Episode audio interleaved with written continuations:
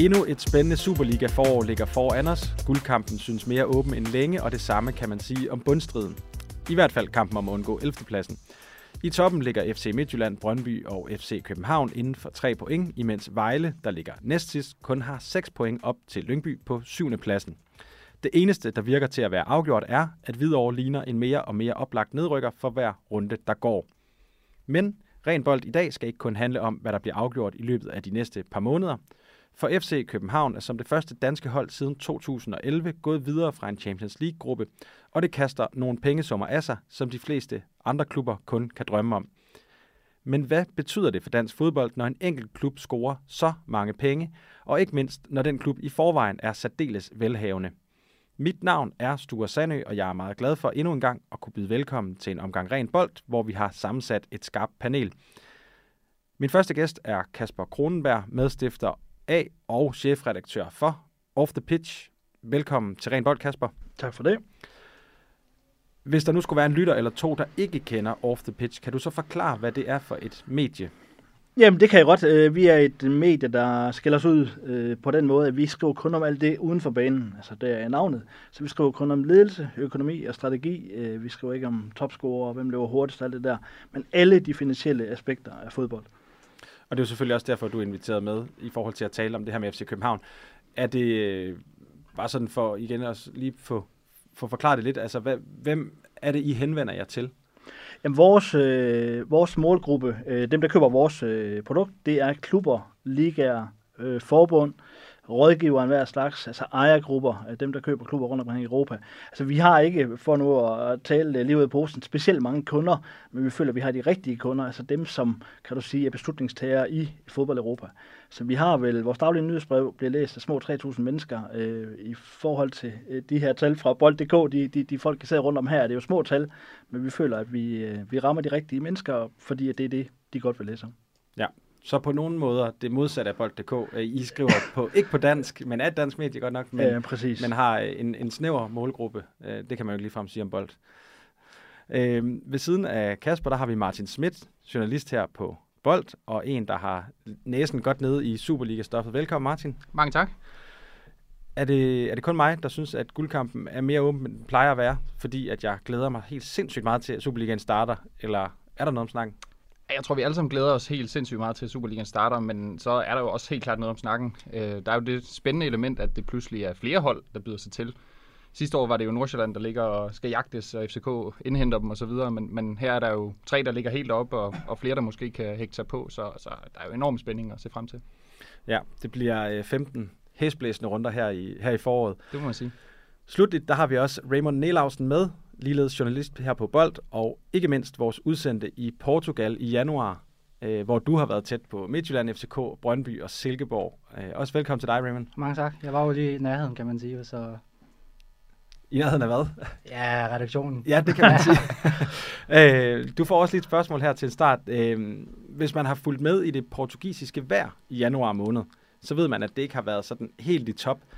Øh, hvad tror du i det hele taget, de her tophold Øh, altså, hvor, hvor glade er de for at være i Portugal? Jeg tror, de har været glade for de første 4-5 dage, og så ramte et voldsomt uvær Algarve-kysten, som, øh, ja, det var ligesom en scene for New Day Tomorrow, eller hvad den der amerikanske storfilm hed jo. Altså, det regnede jo og ødelagde banerne, og det kunne man se i mange af de forskellige kampe også, og hvis man skulle til spillet af inden øh, forpremieren her, så, øh, så lykkedes det måske ikke lige helt. Nej, og lige præcis det her med opstarten og indflyvningen, som klubberne har til, til efterår, eller til det her forår, det vender vi tilbage til lidt senere. Men øh, det første emne er FC København i Champions League, og de mange millioner, der er rullet ind på kontoen, og det, hvad det betyder for dansk fodbold. FC København spillede som bekendt Champions League 8. finale i tirsdags imod Manchester City, og det er netop FC København og deres store indtægter i 2023, der er det første tema, vi tager op. Kasper, kan du ikke give os et overblik over, hvor store indtægter, der rent faktisk er tale om? Jo, jeg kan da øh, gøre et godt øh, forsøg. Altså, øh, FC København har jo tjent øh, i omegnen af 425 millioner kroner forløbig på deres deltagelse i års øh, Champions League. Og det er et altså, virkelig, virkelig voldsomt beløb i forhold til, hvad deres omsætning er på.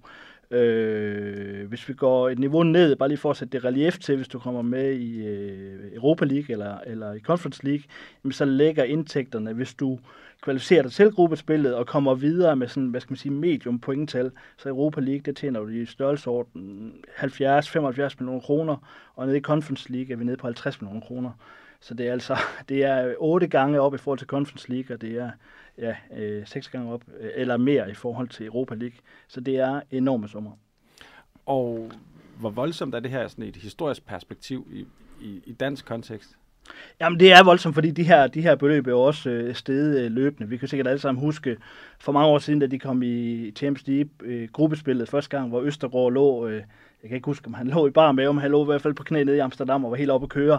Jeg kan faktisk ikke huske tallene, men var det en 70, 80, måske 100 millioner, vi talte om dengang. Og nu er vi altså oppe i, i, et tal, der, der er øh, mere end det firedobbelte. Så, så, øh, så det er øh, historisk øh, høje tal. Og når man så lægger det sammen med de her sponsorforlængelser med Adidas, Unibet og Carlsberg, som FCK for nylig har meldt ud, øh, altså hvor langt er FCK så foran de andre rent økonomisk?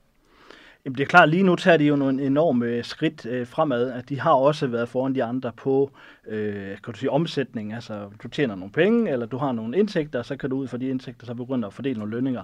Der har de også ligget foran, men det er klart, når du lige pludselig kan lave så store øh, indtægter på et enkelt år, jamen så bliver de der skridt, de foran de andre enormt, øh, altså virkelig markant større. Øh, men vi skal også bare huske, og det er jo nok noget af det, vi kommer til at diskutere i dag, penge alene gør det ikke. Altså der er jo masser af eksempler på, at du kan bruge penge dårligt, så det er jo ikke givet, at FC København, øh, øh, hvad skal man sige, spender wise, de kan gøre øh, det lige så dårligt, som vi kunne tage med til United, som har brugt enorme summer på lønninger, og øh, også på, på transfers de sidste mange år, og det har de ikke fået særlig meget ud af. Så, så det er ikke givet, at øh, FC København kommer til at blæse ud i næste par år, men de har utrolig gode forudsætninger for det.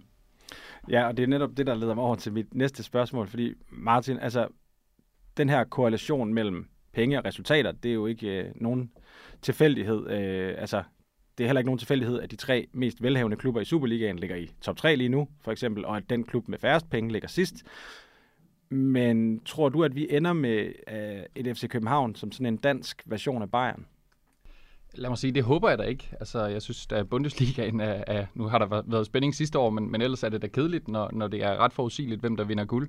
Øh, men, men man må sige, at de sidste to år har FCK taget jo nogle, jo taget nogle skridt, hvor, at, hvor det peger måske mere i den retning. Øh, to gange i Champions League gruppespil i streg er voldsomt, øh, som, som Kasper også øh, fortæller. Økonomisk giver det et kæmpe boost, og, og det forplanter sig bare ned igennem systemet øh, i forhold til spillerhandler og alle de her ting. Men Kasper, I har netop udgivet det her interview øh, på Off the Pitch med FC Københavns direktør Jakob Lausen, hvor I dykker ned i nogle af de her forretningsmæssige parametre, der tegner FCK i de her år. Hvad, hvad var det mest opsigtsvækkende, du tog med dig fra, fra det interview?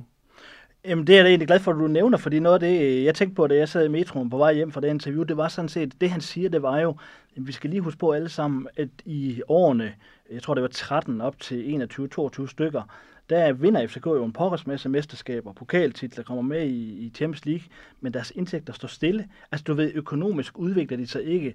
Så, så pointen fra Larsen var jo, at du kan sagtens øh, have et hold, der vinder øh, og er bedre end de andre, men det er ikke ens betydende med, at du begynder at tjene en masse penge.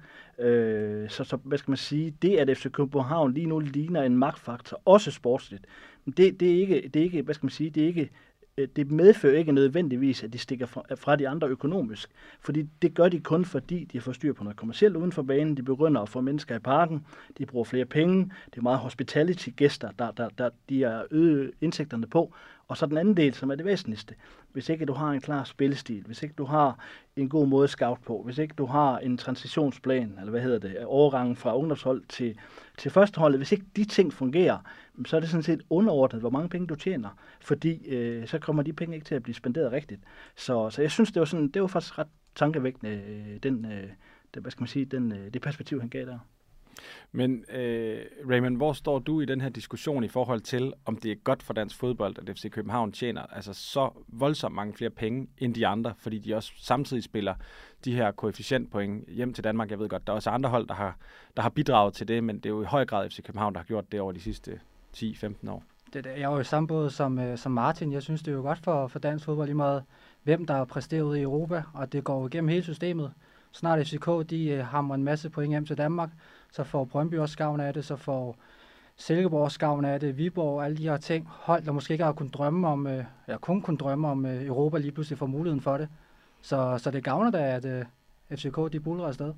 Jo, og en ting er Europa, altså den europæiske deltagelse, hvad de får for ligesom at være med i turneringerne, men, men man kan sige, det at FCK får et enormt økonomisk boost, kan jo også sende penge, penge videre i systemet til øh, andre klubber, når det gælder transfers. Altså når de køber Elias Achuri i Viborg, så ved Viborg godt, godt, okay, FCK har lige fået en masse penge, så kan vi godt hæve prisen lidt, øh, og på den måde, når man har set, at de har købt interne Superliga-profiler, så, så kan det jo også ligesom øh, komme hele ligaen til gavn.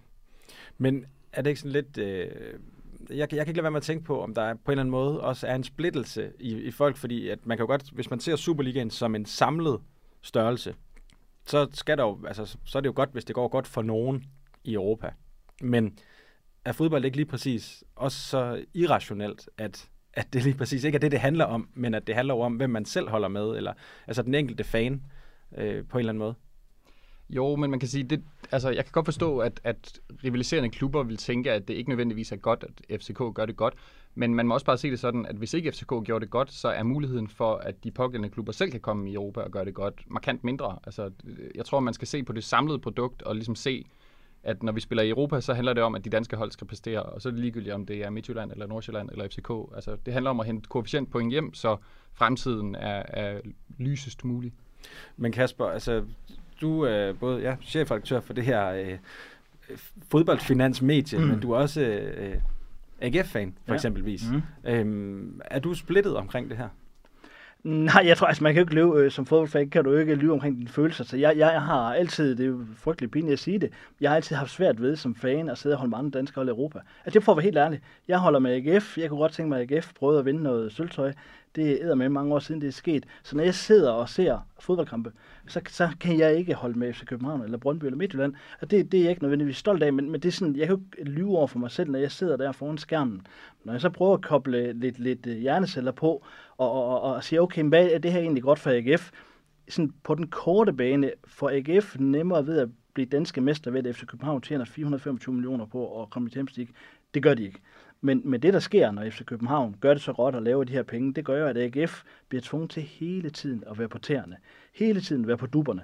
Øh, og det gør, at AGF som organisation, som virksomhed, øh, klarer sig bedre. Jeg tror, der er brug for de her fyrtårne, der går forrest og virkelig viser vejen frem. Øh, og så igen, så har jeg bare det der, og det er jo det, når vi kigger på vores tal, men det er ikke på nogen måde givet, at fordi du tjener mange penge, at du så vinder øh, og klarer det meget bedre. Altså jeg trak bare lige nogle tal hen, vi gik i studiet. Øh, perioden fra, øh, nu skal jeg lige prøve at se en gang, perioden fra 16 til 22, der har nu tog jeg bare lige nogle eksempler. Tottenham hentede 556 point i Premier League, Manchester United hentede ja, et point mindre. Men de har brugt mere end dobbelt så meget på lønninger. Det er bare for at sige, det, det, det, altså tingene, du kan sagtens bruge mange penge, uden at få noget ud af det. Og sådan kan du lave et samme regnestykke. Atalanta har brugt 344 millioner, øh, eller 3,4 milliarder kroner på lønninger i det så perioden fra 18 til 22. Roma har brugt mere end det dobbelte. Atalanta har hentet markant flere point i den periode. Så jeg vælger jo bare som AGF-fan for lige at binde en krølle på det, og håber, at det som Jakob Nielsen, Lars Foné og alle de andre gør, de er lige en spids smartere end FC København. Det er jeg ikke sikker på, at de er. Men, men jeg kan jo håbe på, som fan, at i FC København, der begynder at komme nogle bestyrelsesmedlemmer, der begynder at blande sig i noget, de ikke ved noget om, og begynder at sige, jamen, hvorfor har vi ikke nogle flere unge på holdet, eller vi skal have flere stjerner, og der opstår noget internt bøvl, og så lige meget, hvor mange penge du har. Hvis først de der ting begynder at skride, så er det andet sådan set lige meget. Så jeg håber bare, at vi i AGF på den lange bane er smartere. Men Raymond, er det ikke sådan lidt på en eller anden måde en erklæring, hvis det ikke længere går ud på at handle altså om at vinde et mesterskab, men det handler om at komme i Europa? Jo, det kan jeg jo godt sige. Altså, det, herhjemme handler det kun om en ting, det er, at man skal stå med pokalen til sidst af de her ting, men det gør bare så meget mere for fodbold også, at øh, AGF kan drømme om Europa og sådan noget. Og, og jeg synes jo bare, at der også ligger meget i det her med, at mange siger, at oh, det er dårligt for dansk fodbold, FCK, de får så mange penge, men det handler også om den, den enkelte klub, der så skal præstere, når de får chancen nu. Nævnte de selv AGF, det er jo ikke gået skide godt, når de har prøvet af i Europa og de her ting. Og, og det er sådan, ved at dansk succes i Europa giver også andre muligheder for succes, så skal de bare gribe den, så de selv kan få alle de her indtægter, kan få et europæisk eventyr, der giver penge, som så kan give øh, penge i, flere penge i kassen og de her ting. Og jeg tror netop også, det er vigtigt at slå fast det her med, at, at jeg kan godt forstå, hvad Kasper siger, at, at AGF drømmer om at vinde et mesterskab og så videre, og, og FCK's succes gør ikke nødvendigvis det lettere. Men det er trods alt så få klubber, der kan tillade sig at drømme om et mesterskab. Altså, der, der er langt flere, der kan nå Europa, som vi har set Viborg, Silkeborg, øh, Nordsjælland og så videre gøre. Så, så på den måde kan man sige, det, altså, det, det er lidt svært, fordi er, er målet, er det intern lighed i Superligaen, at den skal være så jævnbyrdig som muligt, så er det jo ikke godt for dansk fodbold. Men, men hvis det handler om at udvikle talenter og komme op på højst mulig hylde, øh, udvikle spillere til landsholdet osv., så, videre, så, så vil jeg våge at påstå, at det er godt. Men det er jo sjovt at sammenligne med Sverige, hvor man jo havde en periode for ikke så forfærdelig lang tid siden, hvor at der var syv forskellige mestre syv år i træk. Øh, altså, Øh, det, det har jeg svært ved at forestille mig, at vi nogensinde kommer til at opleve i, i Danmark. Altså, Ja. Jamen, det, det tror du er ret i. Jeg synes, Martin har en god pointe. Det er det der med, hvis det er, det eneste, hvis det er den eneste målestok er, som du også var inde på, jamen, det er at stå i maj måned eller start juni med pokalen at blive mestre, øh, jamen, så er det jo, altså så er chancen ret store for, at øh, det bliver andre end, end, end øh, FC København, måske Midtjylland, Brøndby, i hvert fald over de næste 4-5 år. Men, men, men, men det er jo helt rigtigt, hvad du siger, Martin, at jamen, det er også ret fedt at komme i et Europa League gruppespil, hvis AGF skulle prøve at komme i Conference League gruppespil. Altså, vi har jo sejlet rundt i de sidste de, de sidste par gange, vi har fået chancen at tabt til georgiske hold og, og de der halvtykke nordier, det har været frygteligt at se på. Så vi må også bare nogle gange må man være realistisk og sige, okay, øh, er det her øh, fedt for os? Kunne vi få nogle fede oplevelser som fans at komme på en udventur? Ja, det kunne vi. Og så de oplevelser, vi får der, kan jo så gøre, at vi måske kan bide endnu bedre fra os i ligaen. Vi har prøvet at møde nogle stærke hold, og, og der skal altså ikke, man skal bare huske på, at der skal ikke ret meget galt. Altså, FC, FC København skal ikke underpræstere ret meget øh, forskellige spillere, der bliver skadet. Alle de her små ting, det er jo mange små komponenter, der gør, at lige pludselig så kan Brøndby sans blive mester, eller Midtjylland. Øh, det viser tallene i øvrigt også. Altså i perioden fra 16 til 21, der brugte FC København, deres wages var mere end det dobbelte, eller lidt mere end det dobbelte end, øh, end øh, FC, Køb, eller FC København så lidt mere end det dobbelte end Midtjyllands. Midtjylland lavede perioden flere point. Så du kan sagtens lave masser af point med et markant mindre budget. Også det her i forhold til, hvis man skal se på en lang bane, en grund til, FCK kendte alle de her store stjerner, det er fordi, de kan lokke med europæiske eventyr og Champions League. Hvis I, igen nu hiver jeg AGF frem, men hvis de begynder at spille Europa sæson efter sæson, så er der måske en spiller for en højere hylde, der tænker, åh, oh, Smilesby, det er måske ikke så ringe endda, og så kan de bygge videre på den vej, og så måske efter nogle år spille med om guldet. Så det er også derfor, at det er så afgørende at komme i Europa og have muligheden for at komme i Europa i forhold til dansk fodboldsudvikling. Og hvis man så skal lave sammenligning til Sverige, så er de svenske hold jo generelt set øh, rigtig dårlige i Europa. Det er jo Malmø, der er et kæmpe lokomotiv. Altså hvis man snakker om FCK som et lokomotiv, så ved jeg ikke, hvad man skal kalde Malmø, for, for de andre svenske hold har bidraget meget, meget lidt.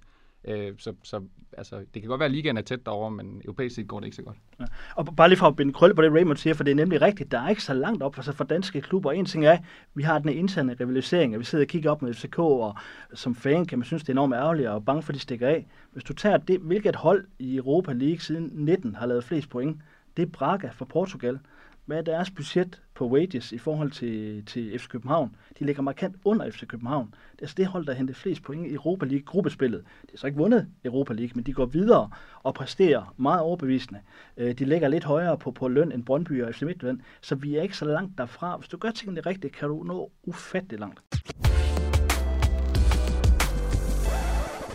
Martin, altså hvis man ser det sådan nedefra i Superligaen, øh, der er et hold som Hvidovre. De er ikke i nærheden af at få glæde af de her koefficientpoint. Øh, skal de stå på tær? Jeg tror ikke, de kan stå meget mere på tær, end de gør i forvejen, øh, og løbe hurtigere, end de gør. Altså også i hele den lille organisation, som de jo er sammenlignet med FC København for eksempel. Altså, hvad for nogle afledte effekter kan du se for dem? Jamen delvis det, vi var inde på før i forhold til øh, spillerhandlere. Altså det kan godt være, at FCK ikke køber spillere direkte fra videre. Det, hvem ved, om det sker. Men så køber FCK spillere i øh, Viborg eller Silkeborg. Silkeborg har jo tradition for at hente spillere fra de her lidt mindre klubber, altså første division eller bunden af Superligaen. Øhm, og det, det kan jo sagtens være noget, der gør, at, at vi videre også får en økonomisk øh, gevinst ved det. Samtidig kan jeg heller ikke lade være med at tænke på, om hvis nu FCK ikke havde haft den her europæiske succes i øh, indeværende sæson, Hvem ved, om de så havde købt Magnus Madsen, som de gjorde den her vinter.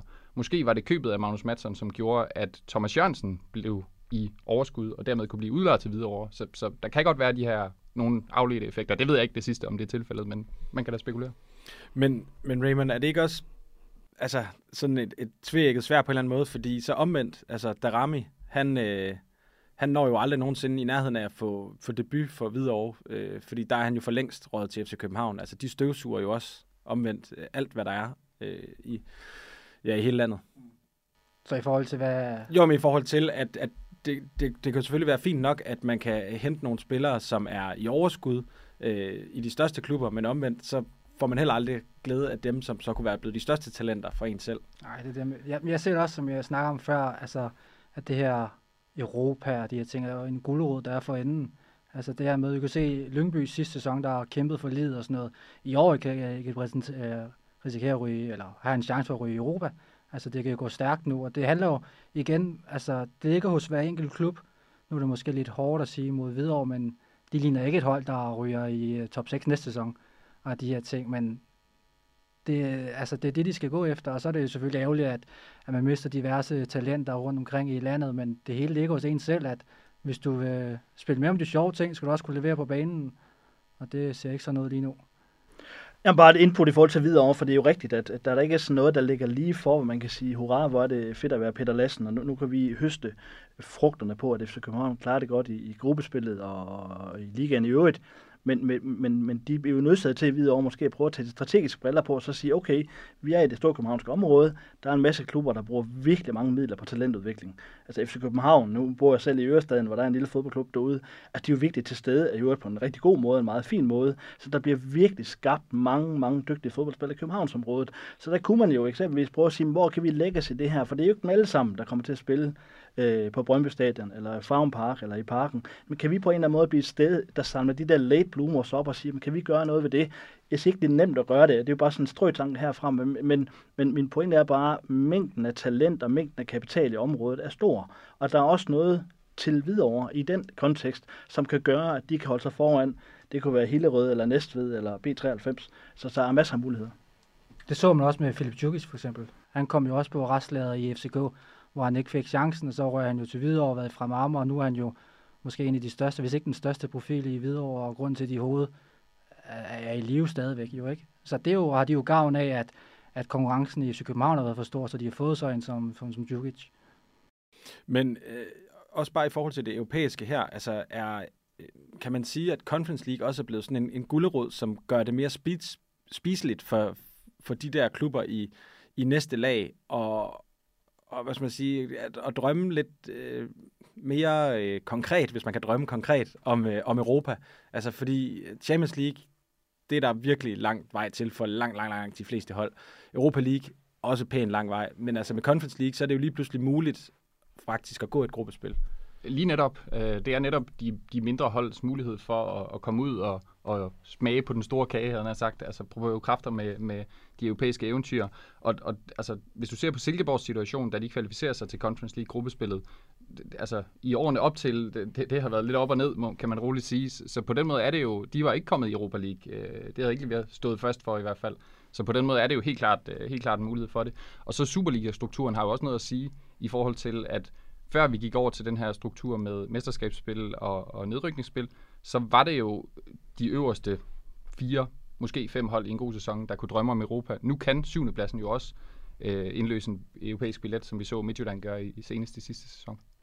Men altså, ja, lad os bare lige runde den der, fordi øh, altså, den sæson, vi, eller det forår, vi kigger ind i lige nu, der har de tre øh, tophold jo spillet sig ud af pokalturneringen, og det er der, hvor der bliver spillet om en plads i Europa League-kvalifikationen. Jeg ved godt, det bliver lidt teknisk, men jeg synes faktisk, det er ret vigtigt, øh, fordi mesteren kommer til at spille Champions League-kvalifikation, men andenpladsen går jo så i Conference League-kvalifikationen, og tredjepladsen skal spille Europa eller øh, altså Conference League playoff mod syvende pladsen. Øh, fordi, eller det, det er mit gæt, at øh, det ikke bliver AGF Silkeborg eller, eller Nordsjælland, der bliver nummer tre. Øh, altså, jeg synes bare, det, det, er, det er voldsomt, hvis, øh, ja, lad os sige, Lyngby skal spille øh, den der playoff-kamp mod, øh, mod eksempelvis FC Midtjylland, øh, og allerede i slutningen af den her sæson faktisk kan ødelægge rigtig meget for Midtjyllands næste sæson. Altså, der, der, der er virkelig meget på spil. Det er der, og, og det er jo den her evige debat omkring Superliga-strukturen. Altså, det, den er svær, fordi når du cutter ligaen over halvvejs, eller efter grundspillet, hvis du så siger, at nedrykningsspillet, de kæmper kun for overlevelse, så er der ret hurtigt nogle hold, der river sig løs og ikke har noget at spille for, og så bliver spændingen rigtig, rigtig ikke tilstedeværende. Øhm, men, men selvfølgelig er der noget sportsligt øh, forkert i, at, at syvende pladsen på den måde kan tage øh, en europæisk billet fra et hold, der over en hel sæson har præsteret langt bedre, altså baseret på, på én playoff-kamp. Men Kasper, altså, hvor meget ser du, der bliver afgjort i forhold til fordelingen af de her europæiske pladser, specielt når Danmark er nede, jeg tror, det er en, en 17. plads, at vi kommer fra øh, i det her. Nu ved jeg godt, at vi, vi er på vej frem, men det er jo nogle, nogle, øh, nogle ting, som først slår igennem på længere sigt, fordi at, at der ligesom er en forsinkelse øh, i forhold til resultaterne, og så den gevinst, som, som ligaen får, hvis man kan sige det på den måde. Øh, altså, ja, hvad, hvad tænker du om det her? Øh, Jamen, jeg, jeg tænker egentlig, jeg synes, øh, du sagde det ud meget før, Martin, det der med, at, at vi, vi er sådan meget nogle gange, øh, det er vi også som virksomhed optaget af tal og data. Hvad tjener man Silkeborg, hvad tjente de i Conference League? Men prøv at se, hvad de fik ud af det, og spille de her, var det andre lig, de var i pulje med, og nogle andre ret store hold. Jamen, hvad det her givet Kent Nielsen og den her organisation, og prøve at blive matchet med de her spillere, og finde ud af, hey, hvordan skal vi egentlig kunne, kunne øh, præstere, hvis vi både skal levere varen i weekenden i Superligaen og spille europæisk. Så der er sådan en masse afledte effekter af det her, som virkelig kan sætte kroner og øre på. Men det gør jo, at de rent faktisk, for det gør også Silkeborg, der, der slog FC København ud af pokalen, og, og jeg tror også, at de også problemer i ligaen. De har jo, vil jeg ved på, fået en masse ud af de der Conference League-kampe, så jeg tror bare, øh, vi kan godt måle koefficientpoint og de der lister og penge, men den der, det der med at prøve at spille mod spillere på det højeste niveau, nu bliver det lidt fodboldagtigt, det er jeg ikke ekspert i, men jeg tror bare på, at det virker. Jeg tror bare på, at det virkelig rykker en klub og en organisation, og det giver mod på mere. Og det, er sådan, det handler meget om kultur, som, som jeg, det kan du ikke sætte penge på, men, men, men virksomheder og deres kultur, det er det allervigtigste. Det, man må heller ikke undervurdere altså, det her europæiske eventyr, fordi nu Silkeborg var godt nok i gruppespil, men så er der sådan noget som Viborg, som ikke nåede hele vejen. Med den der tur, de havde til London mod øh, West Ham, og at tage alle fansene med det over, og skabe hele det her sammenhold i byen med, at nu spiller vi i Europa. Det har helt sikkert også betydet noget for alle de fans, der nu kommer på lægterne og, og de her ting. Så det åbner bare nogle døre med, med de europæiske eventyr, selvom man ikke når hele vejen i mål. Lad det øh, blive øh, ordene for den første del af snakken her. Øh, Kasper, tak fordi du var med og, øh, og gjorde os lidt klogere på de her tal og mange, mange, mange millioner. Tak fordi jeg måtte være med. På fredag tager Viborg OB hul på Superliga-året 2024, når de støder sammen kl. 19 i Viborg. Det er øh, fredag, øh, at der er gået 74 Superliga-løse dage. Øh, hvad gør sådan en, øh, sådan en periode ved jer? Jamen, der er jo en eller anden form for abstinenser. Altså, det er fint nok med, sådan har jeg det i hvert fald, Premier League og, og alle de andre store ligaer, men, men det er bare vores Superliga, der får mest, øh, sætter mest i gang hos mig. Raymond, øh, noget af det, som jo så tiden bliver brugt på, det er jo det her transfervindue. Er der noget, du sådan har hæftet dig ved, en tendens eller et eller andet, øh, eller nogle, nogle bestemte handler her i, i vinteren? Ja, tendensen er jo, at de, de tre tophold, vi kommer til at tale meget mere om her i den her udsendelse, de har formået at holde fast på nogle af de vigtigste spillere, de har. Altså vi se FC København, der har været hele den her saga med Camille, skal han til Wolfsburg nu, eller venter de? I Brøndby har de formået at holde på Valøs og Kvistgården, og de her ting. Så øh, det er det, jeg hæfter mig vist med. Ikke at vi har haft det her bombshell transfervindue, som Martin Spil godt kan kalde det, men at, at folk, de, øh, eller at klubberne har formået at holde på de her profiler, som vi alle sammen glæder os til at se. Jeg tror også, øh, det her sådan lidt rolige transfervindue, hvis man sidder med en følelse af, at, at det har været ganske stille og roligt, så, så er det nok også et udtryk for, at mange klubber ligger, hvor de skal, så at sige. Altså, der er ikke det her Midtjylland-hold eller Brøndby-hold, som ligger håbløst bagud, og på den måde skal satse helt vildt. Øh, og vintervinduerne er jo oftest lidt mere justering, hvor de større udskiftninger sker om sommeren. Så altså, hvis man ser på tabellen, så, så er det jo ret, øh, ret forudsigeligt øh, i forhold til, da man stod før sæsonstarten. Men er det ikke også lidt sådan øh, paradoxalt det her med, at øh, ja, så har vi tre hold i toppen, som vi regner med skal kæmpe mesterskabet, og så på de næste tre pladser, der ligger så tre hold, som alle sammen er med i pokalturneringen, og som alle sammen kommer til at sige, muligheden for at blive pokalmester, den, den bliver ikke meget større. Øh, altså, AGF, Nordsjælland, Silkeborg, de er jo alle sammen tre kampe fra, øh, fra en pokaltitel. Spiller det ikke også ind, at, at det der med at sige, der er jo meget større chance for eller andet sted at blive pokalmester, end at, end at få en medalje? Uden tvivl, og jeg er ikke i tvivl om, at de her tre klubber, de øh, skal selvfølgelig spille en masse Superliga-kampe, men, men pokalen er da helt klart første prioriteten. Jeg har svært ved at se øh, hverken AGF, Nordsjælland eller Silkeborg hægte sig på øh, de tre øh, forreste, så, så jeg tror helt sikkert, at pokalen, det er jo den korteste vej til Europa, som man siger, og det er det i, i sandhed for dem nu. Men øh, lad, os, lad os starte i bunden. Øh, altså, skal vi ikke bare starte med at slå fast, at Hvidovre de kommer til at, at rykke ned? Jo, lad os nu se. Altså, de, de, fik ja. da, de fik da en enkelt sejr i, i efteråret, men øh, ah, det, det, der skal ske et stort mirakel, må vi sige. Du skal ja. ikke sidde og fedtspille derovre. Altså, den er næsten stensikker, er den ikke det? Oh, altså, jeg, jeg, jeg tror da ikke, jeg vil da ikke sætte øh, børneopsparing på, at de overlever, men, øh, men øh, lad os se. Øh, fordi jeg, altså, jeg kunne godt tænke mig at, at snakke om, hvem der skal gøre dem følgeskab. Øh, fordi er der nogen af de hold, som så ligger fra 11. til 7. pladsen, som I tør udelukke? Nej, konstaterer jeg. Overhovedet ikke. Det bliver et vanvittigt spændende forår også i bunden. Jeg tror netop, det er udtryk for, at, at øh, alle kan blive rodet ind i det der. Altså taber du de første to-tre kampe, så er du 100% en del af det. Øh, og der er, der er jo ikke langt øh, fra, fra Vejle på 14 point til Lyngby på 7. pladsen med 20 point. Altså 6 point, det kan ret hurtigt ændre sig, og specielt når de så skal møde hinanden indbyrdes hele tiden i, i nedrykningsspillet. Så, så jeg vil ikke vide mig sikker, hvis jeg var nogen af de her klubber.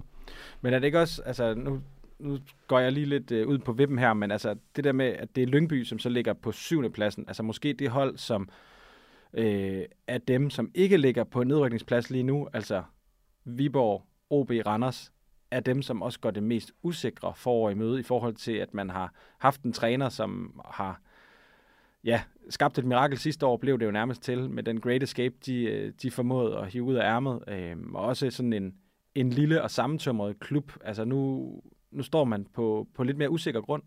Ja, det må man nok sige. Det er jo ingen hemmelighed, at fra Alexandersson har været vital for, hvor Lyngby de står inde i på nuværende tidspunkt. Og nu er det Magne Hoset, der skinner og, skubbe skubber lidt til tingene i Kongens Lyngby, og han kommer med en helt anden tilgang til spillet, og han er en anden type, end øh, Freja var. Altså også bare en anden spillestil. Nu jeg har jeg set nogle af deres testkamp her, nu er der lige pludselig fire bagkæden. Hvornår har man sidst set øh, Lyngby have det? Altså det er helt tilbage til øh, Jeppe Randrup og, og sådan nogle ting. Så, så det kan øh, både blive en dreng eller pige, det kan blive en kæmpe succeshistorie af Magne Hoset, der spiller dem i top 6, men det kan også øh, blive et mareridt jo. Jo, og så den her faktor, der hedder, at Magne Hoset kommer fra Klaksvik, som er et dominerende hold, øh, og, og medmindre han smider alt, hvad han har været vant til væk, så, så må man formode, at han vil prøve at, at videreføre noget af det samme i Lyngby. Det er formentlig også det, han er ansat til. Så det bliver sindssygt spændende at se, om de kan omstille sig, og altså, det er nogle drabelige kampe, der, der venter, øh, hvis de lige pludselig øh, øh, bliver rodet ind i det for alvor, og så, så får det lov at stå sin prøve, må man sige. Men der er vel også et eller andet i, at, at det er sådan, det, logikken tilsiger et eller andet sted, at det skal være Vejle, der, der tager den, den anden billet sammen med, med Hvidovre, men altså, vi har bare aldrig set begge oprykker rykke ned. Øh, og der er jo mange gange, hvor man har siddet og kigget på Superligaen, både før sæson og ved vinterpausen, og så sagt, okay, men de to oprykkere, det er nok dem, der tager billetten. Det er det bare aldrig begge to. Altså, øh, og jeg kan ikke lade være med at tænke på det der med Viborg, OB, Randers. Altså, jeg ser dem som nogle ret etablerede Superliga-klubber, men også nogle steder, hvor der er selvsagt, der er sindssygt meget på spil, øh, og det er jo også noget, som kan smitte af, forestiller jeg mig. At, de, de kan ja. jo netop komme til at opleve det, som OB gjorde sidste år. Øh, alle tænker, at OB rykker ikke ned, og de skal nok klare sig, men det bliver bare selvforstærkende, den her negative spiral, øh, når, når sådan en klub kommer ind i det. Og det, netop det samme kan ske. Altså, jeg, jeg tror, især OB øh, må, må være nervøse, fordi der, der skal ikke gå meget galt, før den, den rigtig negative energi, den, den starter, og så kan det ende rigtig galt. Der er så mange lidespunkter mellem det, vi ser i OB denne sæson, i forhold til det, vi så med OB, altså en uprøvet træner, en traditionsklub, som som ikke skal ligge dernede og de her ting. Og den her frygt for, at puha, jeg rykker ned med OB, måske bliver langt større end, øh, end lysten til at vinde de her ting. Vejle tabte jo øh, 9 ud af 17 kampe, men, men det er jo bemærkelsesværdigt, at de samlet set har en målscore på minus 5. Altså det er udtryk for, at de spiller meget, meget tætte kampe, og det er ikke mange marginaler, de skal tippe over til den anden side, før de har haft, hvad ved jeg, en håndfuld point mere. Øh, det bliver også spændende at følge. Men altså OB Randers og Viborg, de ligger jo så på, ja, øh, hvis vi tager dem op fra, Viborg på 19, OB på 17, Randers på 16 point. Øh, er der et af de her hold, som I, som I frygter mere for end andre? Er det OB, fornemmer jeg? Ja, OB er, er oplagt, synes jeg. Jeg synes også Randers, altså de mister Philip Bundgaard, en rigtig, rigtig stor kreativ kraft, øh, som, som tager til Brøndby. Det bliver også spændende at se, hvordan de øh, klarer sig uden ham øh, på den måde. Jeg alligevel vil sige, at Viborg er dem, jeg er mest rolig ved, også fordi de har et, et forholdsvis fordelagtigt program øh, i, i resten af grundspillet her. De har spillet 11 ud af 12 øh, top 6 kampe, altså mod de nuværende top 6 hold, så, så de bør alt andet lige kunne få nogle point. Men selvfølgelig, Viborg starter, som du også sagde, Sture, øh, hjemme mod OB enormt definerende kamp. Altså taber de den, så kan det også øh, blive, øh, blive spændende på den dårlige måde. Og det er jo lige præcis derfor, det bliver så fantastisk at få Superligaen i gang igen. Fordi øh, at, øh, ja, så øh, det, det er to hold, som, som går ud og starter med at spille en 6 kamp, øh, og så, så er vi ligesom i gang i hvert fald. Øhm, og så kan jeg bare heller ikke lade være med at tænke på, at, at uanset hvem der så ender med at rykke ned, altså hvis det bliver AB og Sønderjyske, der rykker op, så får vi også en øh, fantastisk spændende Superliga-sæson næste år. Men øh, mere om det til den tid. Øh, fordi vi skal selvfølgelig også snakke om øh, topstriden og mesterskabskampen. Øh, Raymond, du var øh, afsted, som sagt, i Portugal med Midtjylland, Brøndby, FCK og Silkeborg. Øh, du har været afsted mm, tre år nu i træk. Var der noget, du hæftede dig ved på årets træningslejr, ud over det dårlige vejr? Ja, altså, jeg må ærligt indrømme, det dårlige vejr, det kom som et chok. Jeg har jo pakket shorts og sådan noget, og de blev bare i kufferten. Det var jo øh, regulær mareridt. Men udover det, så jeg synes, banerne i år har været skræmmende dårlige at kigge på. Altså, det hjælper selvfølgelig at at det regner som øh, altså, helt vanvittigt dernede. Det så man jo i Silkeborgs testkamp, hvor øh, Klynge scorer på efter en tilbagelægning fra en Elfsborg-spiller, hvor den bare stopper i græsset. Men vi så jo også i, i Brøndby's testkamp mod øh, Jødeborg. Altså, det ser jo helt frygteligt ud, at de er bagud 3-0 efter et kvarter, men banen sejlede jo også rundt. Det er jo ikke, det er ikke forsvarligt at spille en, en, en af de sidste forberedelseskampe til foråret på sådan en bane. Så der er jeg lidt overrasket over, hvordan det så ud i år i forhold til de to andre år, jeg har dernede. Ja, og hvor meget kan, kan altså, hvor meget har de kunne bruge den her tid til? Altså, jeg var jo selv i, øh, i Sydspanien og besøge AGF på deres træningslejr, hvor de jo var afsted, de jo var afsted to gange, øh, som et af de, måske det eneste hold i virkeligheden, øh, hvor de er afsted helt i starten, når de møder ind efter vinterpausen. Øh, Brøndby tog jo så afsted til England, øh, af alle steder, øh, men der er selvfølgelig nogle connections, øh, går jeg ud fra, øh, siden det var der, de endte. Men, men, øh, men altså det her med, at øh, topholdene her, de har haft en træningslejr, og det har bare ikke været øh, optimale forhold. Altså det, det, man kan så sige, det er lige for alle, men, men alligevel øh, synes jeg, øh, altså lidt, øh, hvad kan man kan sige, skræmmende, men, men, da, men da er langt fra optimalt langt fra optimalt. Måske forbereder det dem i virkeligheden på, hvad der venter. Sådan et par forårs, øh, forårs gode baner herhjemme. Men, øh, men nej, det er klart, de, de tager jo ikke øh, derned for at opleve det samme, som de kan få herhjemme. Så, så jeg tror da ikke, der er nogen af dem, hvis det er så slemt, som Raymond fortæller, at der er tilfredse med, med hvad de har fået dernede, banemæssigt. Tror I, de hellere vil tage til Dubai, hvis de selv kunne vælge at ikke skulle forholde sig til deres fans? Det er jeg da helt sikker på, at de vil. Altså, der var en grund til, at mange klubberne har været i Dubai flere gange jo. Altså, der står banerne snorlige, der er hotellet snorlige. Nu øh, snakker jeg selv med Ken Nielsen, der er Silkeborg, der skifter hotel tre gange. De kommer ned til Portugal, og så øh, er der mug, og det er slidt, og bliver nødt til at flytte fra det hotel efter en nat. Altså, hvordan fanden skal man lige forberede sig på Superligaen, når man skal tage højde for, om Alexander Lind ligger godt i sin seng og de her ting. Altså, så det tror jeg da helt sikkert, at forholdene er, hvis man kunne, så har de taget det over. Ja, det, det minder mig næsten om en, øh, en, uh, træningslejr, som, uh, som Hvidovre var på, når du siger de der ting.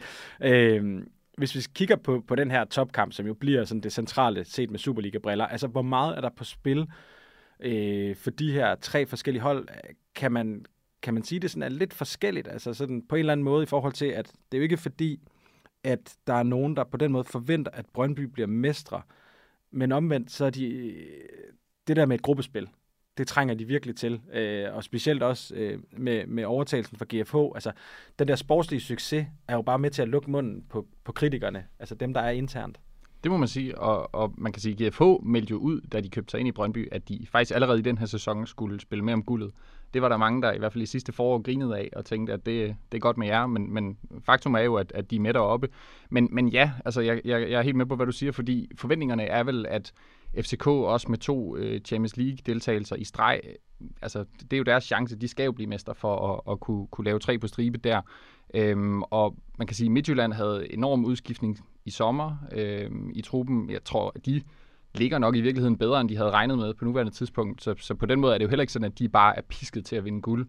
Øhm, og det samme med Brøndby. Altså, jeg, jeg synes heller ikke, at de kan kan tillade sig bare at sige, at vi, vi skal vinde guld i år. Altså det, de har chancen, men, men forventningen er jo, at, at, det, at det er jo FCK's at tabe, så at sige. Men er det, er det, kan man så sige det sådan, at, at de, det kan godt være, at de ikke er pisket til at vinde guld, men de er pisket til at komme i et europæisk gruppespil? Ja, 100 procent. Altså, det er jo det, som vi snakkede om før med udviklingen af dansk fodbold, at, at alle klubber har jo også deres egen at skulle sørge for. Altså, det kan godt være, at FCK de samler alle de her point ind, men hvis du ikke selv kan præstere i Europa og komme i Europa, så er det jo ligegyldigt jo ikke. Det er også derfor, at vi, som vi har snakket om tidligere, at det her med Brøndby, jo jo, hvis de ikke bliver dansk mester, her Gud, så længe de kommer i Europa, hvor hvis FCK ikke bliver dansk mester, så kommer de stadigvæk i Europa, men det må nærmest ses som et mareridt, hvis de skulle spille Conference League næste sæson frem for Champions League. Ja, og det er jo der, hvor, altså nu gentager jeg bare lige det her, at pointen med, at altså, der er ikke nogen af de her tre, som kan gå direkte i et Europa League øh, kvalifikation. Altså det, det bliver enten Champions League eller Conference League for, for de her tre hold, fordi det kun er pokalen, der giver den øh, playoff-plads. Øh, så det sætter vel også tingene sådan lidt ekstra på spidsen. Men øh, hvis I skal prøve at pege på nogle profiler øh, eller spillere, som I ser særligt frem til at, at se i aktion, og som måske kan komme til at overraske os, hvem skulle det så være? Jamen, hvis det handler om at overraske, så ligger der jo lidt i det, at det skal være nogle af dem, som ikke måske præsterer så godt i efteråret. Så på den måde er, er, er en Wallis og Kvistgården jo ude af billedet i Brøndby. Det var jo Vas også, øh, de helt store profiler der. Øh, jeg tror, Midtjylland har rigtig meget at gå på. Øh, jeg synes, de har det er jo lidt paradoxalt, når, når de fører Superligaen her ved vinterpausen, men, men alligevel har jeg ikke en følelse af, at de har en masse individuelle spillere, der har toppræsteret. Altså lidt groft sagt, så var der ikke de store individuelle højdepunkter. Øh, jeg er med på, at Oliver Sørensen øh, havde, havde sit store gennembrud og gjorde det godt. Øh, Cho selvfølgelig scorer også sine mål, men, men jeg synes, Midtjylland har rigtig, rigtig meget at rykke på. Altså Dario Osorio, der, der kan rykke. Øh. Man, man føler, at der er rigtig mange spillere, Francolino, der også kan, kan tage store skridt i løbet af foråret, så, så dem er jeg spændt på at se, hvordan de håndtere det her også, og man kan sige, alt andet lige, de ligger nummer et ved vinterpausen, så, så nu kommer presset jo også på en eller anden måde. I efteråret var det lidt mere en dark horse, og de satte en vild stime sammen, men, men nu, nu er forventningerne jo også, at, at de skal være med til det sidste. Ja, det er det, der er helt vildt at tænke på med, med Midtjylland. Altså, de ligger nummer et, men de har været igennem den her vilde udskiftning i sommer.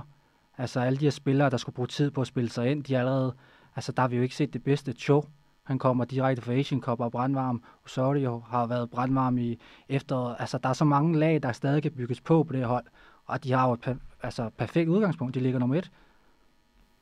Og er der nogle spillere, som I glæder jer sådan særligt meget til at se? Altså, jeg, jeg glæder mig rigtig meget til at se mere til, til Cho, øh, og så har jeg også et eller andet sted et, et blødt punkt for Francolino. Altså, øh, han er alligevel noget yngre end jeg. Sådan, altså, han spiller på en måde, så jeg glemmer, hvor ung han er, hvis man kan sige det på den måde. Jeg ved ikke, om I selv har nogen, som, øh, som I glæder jer til altså, det er jo måske ikke de mest øh, sådan, øh, hvad skal man sige, farverige spillere på den måde, men, men jeg er ikke i tvivl om, at, at partnerskabet i midterforsvaret med Ingersson og Mads Bæk, det kommer til at, at også tage score skridt. Altså, det er jo ikke, det er faktisk ikke ret mange kampe, de nåede at spille sammen i efteråret, og, og jeg synes, man så, at de fik lukket godt af til sidst øh, i defensiven, så, så der tror jeg også, de kommer til at, at kunne tage store skridt. Jeg ved ikke, om det bliver Svirchenko Scholz, øh, sådan en legendarisk duo, man kommer til at huske tilbage på, men, men øh, jeg tror, de kommer til at og, og lukke rigtig godt af. Og i virkeligheden synes jeg, at Midtjylland nok har den bedste defensiv øh, forud for foråret her. Og hvad med øh, øh, altså det her interne top 6 regnskab? Altså det synes jeg også er lidt interessant, fordi FCK øh, ligger jo fint til, men altså har de præsteret godt nok mod de andre top 6 hold? På ingen måde. Øh, mod bund 6 har de 2,7 i øh, pointsnit. Det er jo meget godt, må man sige. Men i de interne top 6 kampe 0,86. Til sammenligning har Midtjylland 1,86, Brøndby 1,75. Så det er jo markant. Altså, og ovenikøbet så FCK's eneste sejr mod top 6, det er den her vanvittige comeback-sejr i Brøndby, som nogen måske vil sige, ikke var, ikke var, var helt fortjent. Det lå i hvert fald ikke i korten hele vejen igennem. Så jeg tror, at Næstrup og Co. har, øh, har gevaldige panderynker over, hvad, hvad, hvad er det, der går galt mod de andre top 6 hold. Og det bliver også afgørende, fordi hvis vi ser på, hvem der har mødt hinanden, altså FC Midtjylland har stadigvæk en hjemmekamp mod FCK i grundspillet inden de så mødes i, i, i slutspillet. Ikke? Der har de, altså, de har to hjemmekampe mod FCK, hvor de kan hente seks point jo. Altså, det er jo også det, der bliver afgørende her, hvor det er så tæt i det her forår. Jeg synes i hvert fald også, at man lige skal bide mærke i, øh, i FC Københavns øh, hvad hedder sådan noget, øh, forårsprogram her. Altså Silkeborg, Nordsjælland, Midtjylland, Manchester City, for den sags skyld. men, øh, men, men altså, der er vel også, altså, der er jo ikke nogen ting, der bliver afgjort der, men det kommer vel også til at definere, øh, hvor pilen peger hen af. 100%, og netop de tre første kampe, som du nævner i Superligaen, øh, Silkeborg i Silkeborg, altså på kunstgræsset, så kommer Nordsjælland godt nok til parken, men så, øh, og så en tur til Heden og, og møde Midtjylland altså, får FCK måske en enkelt sejr, det er vel ikke urealistisk, at det ikke bliver til, til mere end det. Øh, og så kan det lige pludselig blive rigtig svært, altså hvis, hvis de taber i Herning, og, og Brøndby også rykker. Brøndby og Midtjylland mødes, mødes jo i første runde, hvor FCK, FCK skal til Silkeborg, så, så der er jo per definition også en af dem, der, eller måske begge, der, der får point. Øh, så så øh, det er et par potentielt alvorlige bananskralder, FCK har i de første tre kampe der. Og der er også bare et par øh, banalskralder, de har glædet i flere gange. Altså, vi husker jo alle sammen drabelige kampe mod Silkeborg, mod Nordsjælland, især mod FC Midtjylland. Og så, hvis man ser på FCK's optakt, altså deres defensiv har ikke øh, været til at råbe over i, øh, mod Manchester City i tirsdags, der klarede de den jo lige, hvor det ikke blev alt for frygteligt at se på. Men altså, nede i Portugal, der sejlede det jo rundt jo ikke, og i slutningen af efteråret, der så det jo heller ikke prangende ud, og det skal de jo have styr på inden de her kampe. Altså, hvor, hvor stor en, hvad skal man sige, øh, signing er det, at, at de har, de har fået Steve McKenna ind? Altså, øh, det er jo lidt svært at vurdere ham ud fra den her... Øh, Han hedder Scott McKenna. Scott, undskyld. Ja, det er helt ret i. McKenna, siger vi bare. Øh, og noget med S. Øh, men altså, måske lidt unfair at bedømme ham på øh, en kamp mod Manchester City. Øh, men, men det er jo helt tydeligt, at de mangler noget. 100 procent. Jeg synes, uh, City-kampen, der var lidt, lidt uh, placeringsvanskeligheder ved, ved, ved målene, man godt kunne se, men, men jeg synes også, uh, Næstrup kalder ham rock solid hele tiden. Uh, og, han ligner og, også en rock. ja, det gør han, det må man sige. Og, og når man kommer fra Premier League og, og har den erfaring, han har, så, så må, vi, må vi alt andet lige forvente, at han, han bliver en forstærkning uh, for FCK i, i den her defensiv, uh, når det kommer til Superligaen. Men, men er det, altså, jeg, jeg kan jo sagtens se det der for mig med, med ham og Vavro som sådan to altså, udsmidere men bliver det også sådan for, øh, for lidt fodbold, hvis det, hvis det er dem?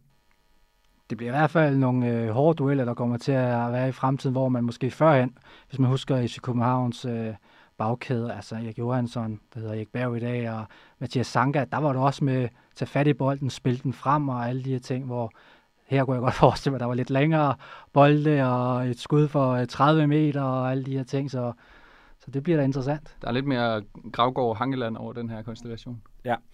Øh, altså, er der noget, som I sådan ikke føler på en eller anden måde er sat fuldstændig i sten? Fordi vi kommer jo nemt til at tale om top 3, så øh, ja, 4. og 6. pladsen, og så bund 6. Altså sådan, det, det er ligesom om, at vi er, det, det er en meget defineret Superliga, øh, vi står med her fem runder før grundspillet er færdigt. Altså det, det plejer jo ikke at være så, øh, ja, så sat på det her tidspunkt?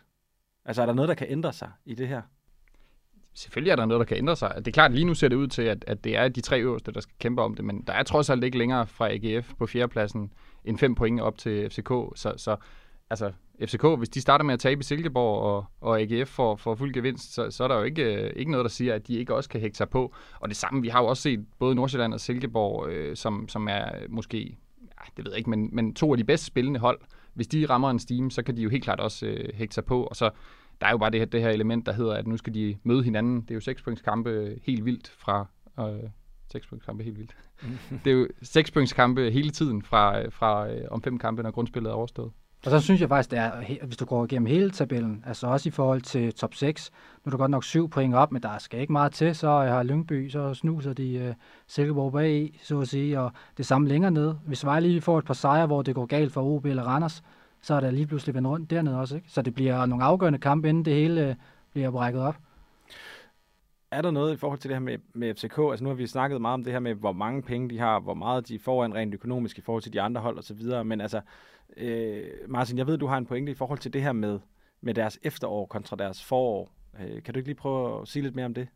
Jo, altså belastningen er jo en helt anden. Altså ser man på efteråret, så fordi de spiller seks europæiske kvalifikationskampe til Champions League, de spiller fire pokalkampe, fordi der er, er dobbelt øh, kvartfinaler, de spiller selvfølgelig de seks Champions League øh, gruppespilskampe, og så de 17 kampe i Superliga.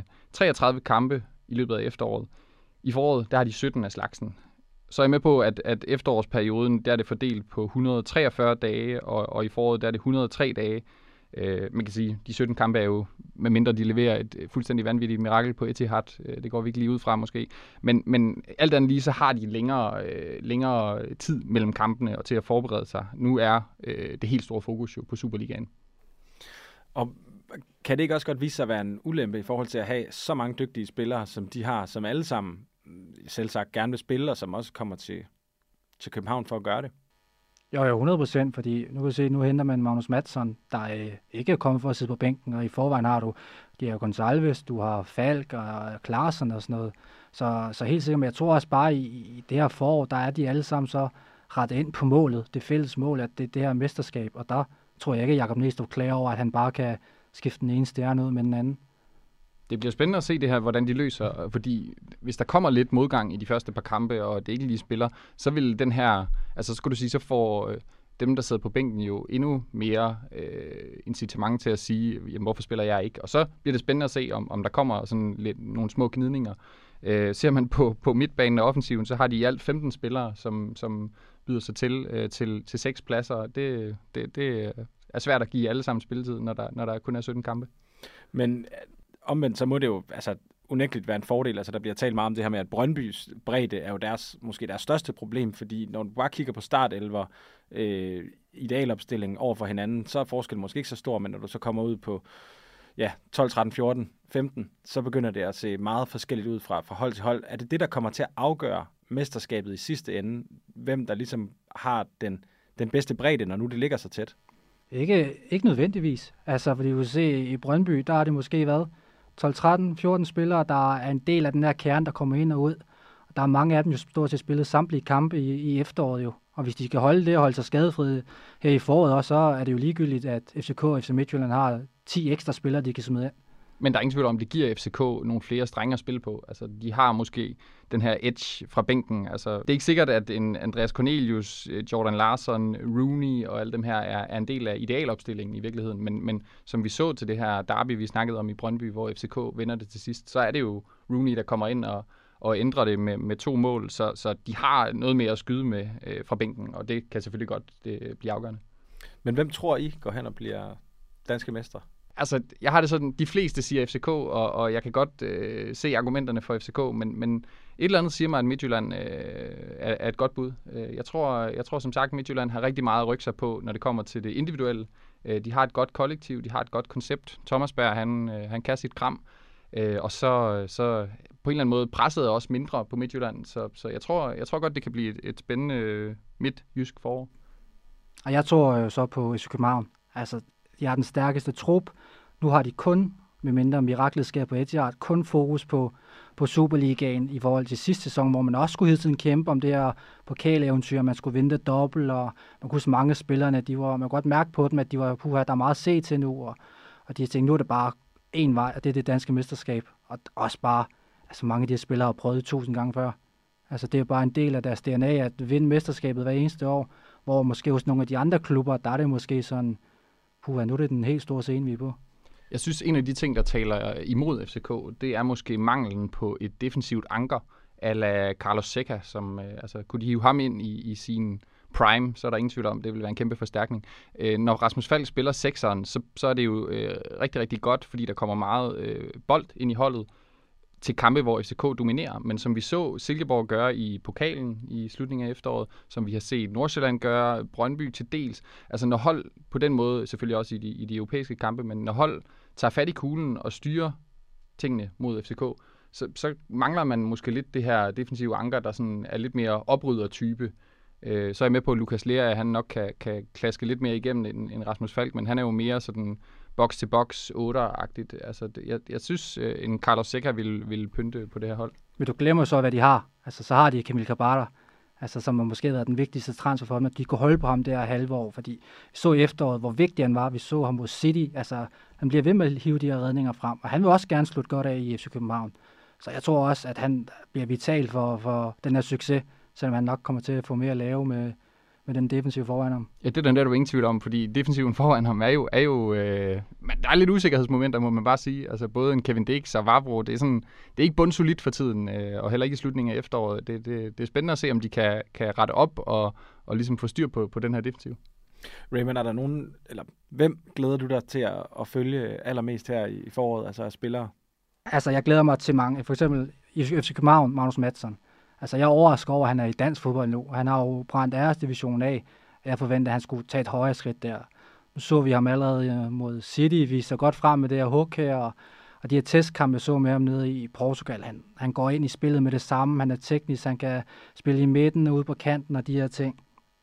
Så øh, glæder jeg mig også til øh, nede i den anden ende af tabellen i Vejle, i en øh, Victor Lind. Nu øh, får han endelig lov til at vise sig frem i Superligaen. Han har haft nogle lejeophold, ikke rigtig fået chancen i FC Midtjylland, at, at det er en spiller, jeg altid har haft et godt øje til. Altså, når han har fået chancen, og især på 21-landsholdet og op i, i Allsvenskan, hvor har scoret nogle vilde mål, og fik vist, at han godt kan. Nu får han endelig chancen, så det bliver spændende at se, hvordan han kommer til at klare den her bundkyser i år. Og er der andre, som... Øh, det er jo fint med en fra toppen og bunden, men øh, ellers nogen? Mm, Det, hvor vil du have en? Vil du have en lige i midten? Eller flere? Altså, en som igen i, i toppen her, som var store for, forventninger til, var Mohamed Elnousi, da han kom til. Fordi man tænker sådan, okay, nu kommer der ind for, for The Prem og, og de her ting, hvor i efteråret det er sådan, han gjorde det da fint, men det er ikke noget, hvor jeg tænker, okay, det er en Premier League-spiller. Jeg synes godt, man i opstarten har kunnet se, okay, det er en tidligere Premier League-spiller, det er en norsk landsholdsspiller, der tager ansvar frem og tilbage i, i banen, scorer mål, virker nogle gange lidt klogere end sine medspillere og modspillere. Så øh, ham glæder mig til at se øh, her i, i foråret, se hvor vigtig han bliver for FC København. Og hvis I så skal brede det lidt ud, øh, er, der et, er der et hold, som I, øh, som I er særlig spændt på at følge? Altså, jeg, jeg, jeg snakkede lidt om det før, men, men Viborg har jeg måske lidt fidus til. Øh, både på grund af det her gode program, men også fordi de, altså Viborg havde stor udskiftning, ligesom øh, Midtjylland eksempelvis i sommer. Øhm, og så har lidt mere hold på profilerne det i, i vinterens transfervindue. Så, så jeg tror, at Viborg godt kan, kan blive en positiv overraskelse. Efteråret var jo ikke for alvor noget at håbe, råbe hurra for, men, men det, det tror jeg godt kan ændre sig nu. Jeg er hos de kongeblå for Kongens Lyngby. Det tror jeg, altså det igen som jeg sagde tidligere, det bliver en dreng eller pige. Det bliver spændende at se, hvad Magnus Hoset kommer ind med i forhold til at tage over for den arv, fra Alexanderson har, har efterladt sig. Altså, for det, i princippet kan det jo blive liv og glade dage med sejre og flot offensiv spil og de her ting, men det kan også være, at det går den stik modsatte vej. Men jeg tror, det bliver spændende at følge med der. Ja, det, det er jo meget godt med nogle bud, der stikker i, i rigtig mange forskellige retninger i hvert fald, og det er jo svært at nå rundt om alle hold og, og nå sådan det hele, men jeg synes i hvert fald, at øh, der er blevet bragt mange både navne og hold i spil i den her udsendelse, øh, og det bliver, det bliver ordene for den her gang. Så jeg vil rigtig gerne sige tak til mine to gæster, der er tilbage her i studiet. Tak til dig, Martin. Det var så lidt. Og tak til dig, Raymond. Det er mig, der takker. Også tak til Kasper Kronenberg, som var med tidligere. Og så selvfølgelig også tak til Oliver Routledge ude i regien, der har fået det hele til at spille. Sidst men ikke mindst, tak til dig, der har lyttet med. Mit navn er Sture Sande. Vi høres ved.